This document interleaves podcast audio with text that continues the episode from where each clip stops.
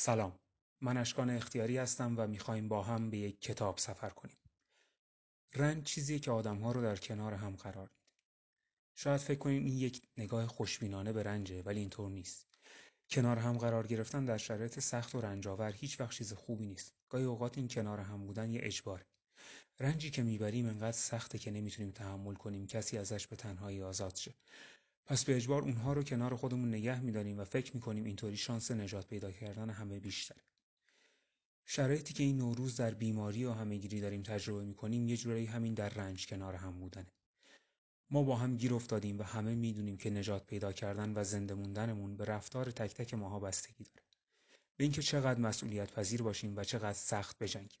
اما برای خیلی ها انگار رنج هایی که ما رو به هم نزدیک کرده انقدر زیاد بوده که با هم بودن رو واقعا باور نمی‌کنه. رنجهایی که انقدر ماندگار شدن که از راههایی ناامید و درمانده شدیم و با هم بودن رو فقط شبیه یک تله می‌بینیم.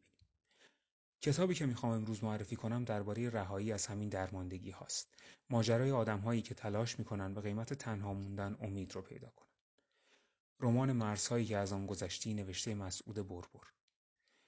ماجرا با تماشای یه صحنه تو تلویزیون شروع میشه. قایقی پر از مهاجرینی که در حال رفتن به سمت اروپا هستند توسط یک کشتی نجات داده شده و وسط خیل آدمهایی که از نردبانهای تنابی کشتی بالا میرن بهمن که داره تلویزیون نگاه می‌کنه یه چهره آشنا می‌بینه. بهمن سعی می‌کنه با اون چهره آشنا یعنی مینو تماس بگیره. اونا هم دیگر رو از وقتی که ایران بودن می‌شناسن. یه وقتی همسایه بودن توی کوچه‌ای به اسم گلشن و بهمن یه زمانی برای مینو انشا مینوشته و یه زمانی هم نامی عاشقانه.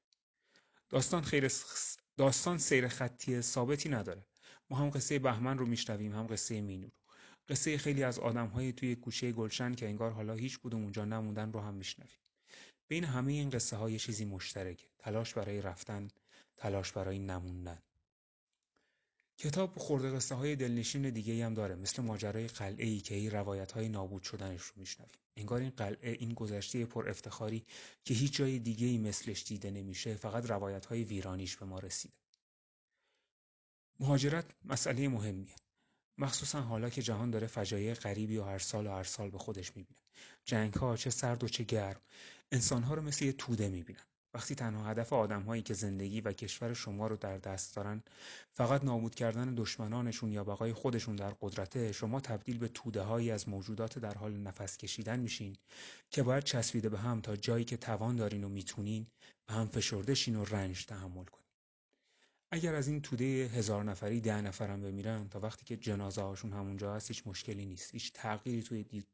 هیچ تغییری توی توده به وجود نیومد توی یه همچین شرایطی آدم ها از جاهایی که دیگه انسان بودنشون اهمیتی نداره از جاهایی که بهشون به عنوان یک موجود با ارزش یک موجود صاحب حق زندگی نگاه نمیشه میرن و دنبال جایی میگردن که با ارزش باشن.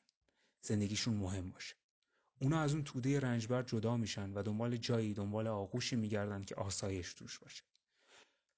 داستان مرزهایی که از آن گذشتی داستان گشتن دنبال همین آغوشه.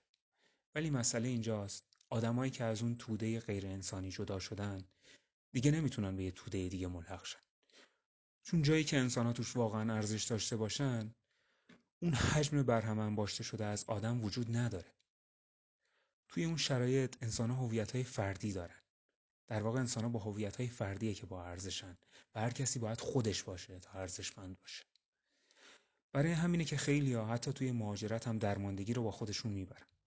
های توی رمان مرزهایی که از آن گذشتی هم همین حالو دارن. رنجی که اسم می‌کردن اون چسبندگیشون به هم اجازه نداده هویتی داشته باشن. و حالا هم توی دنیا مثل پر کاهیان که با باد میره و فکر می‌کنه باید حتما به یه کومه کاه بچسبه تا چیزی باشه تا ارزشمند باشه. ولی مشکل اینجاست که کومه های کاه همیشه همه جا یا خوراک گاوا میشن یا میسوزن. ارزش داشتن در هویت داشتنه و هویت چیزیه که در سفر زندگی هر کسی در مرزهایی که ازشون میگذره منظورم مرزهای کشورها نیست. مرزهای واقعی مرزهای بین آدما ساخته میشه و ساخته شدن اون هویته که پایان درده رمان مرزهایی که از آن گذشتی نوشته مسعود بربر توی فرم داستانیش هم همون پیچیدگی چرخیدن کاه در باد و داره.